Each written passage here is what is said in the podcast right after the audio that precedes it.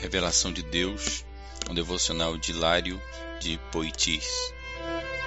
Ele revela o profundo e o escondido, conhece o que está em trevas e com ele mora a luz. Daniel 2:22. Nossa natureza não tem a capacidade de contemplar as coisas celestiais por sua própria força. Precisamos aprender com Deus o que devemos pensar acerca dele. Não temos outra fonte de conhecimento senão o próprio Deus.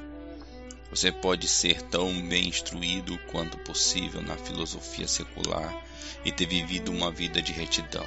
Contudo, apesar de tudo isso, acrescentar sua satisfação mental não ajudará você a conhecer a Deus. Moisés foi adotado como filho da rainha. Foi instruído em toda a sabedoria dos egípcios.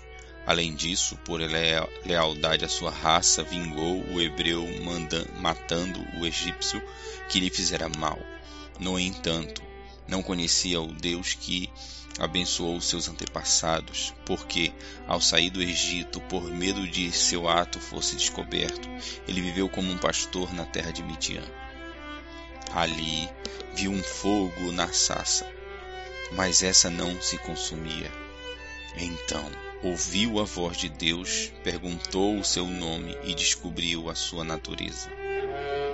Apesar de tudo isso, ele nada poderia ter sabido exceto por intermédio do próprio Deus.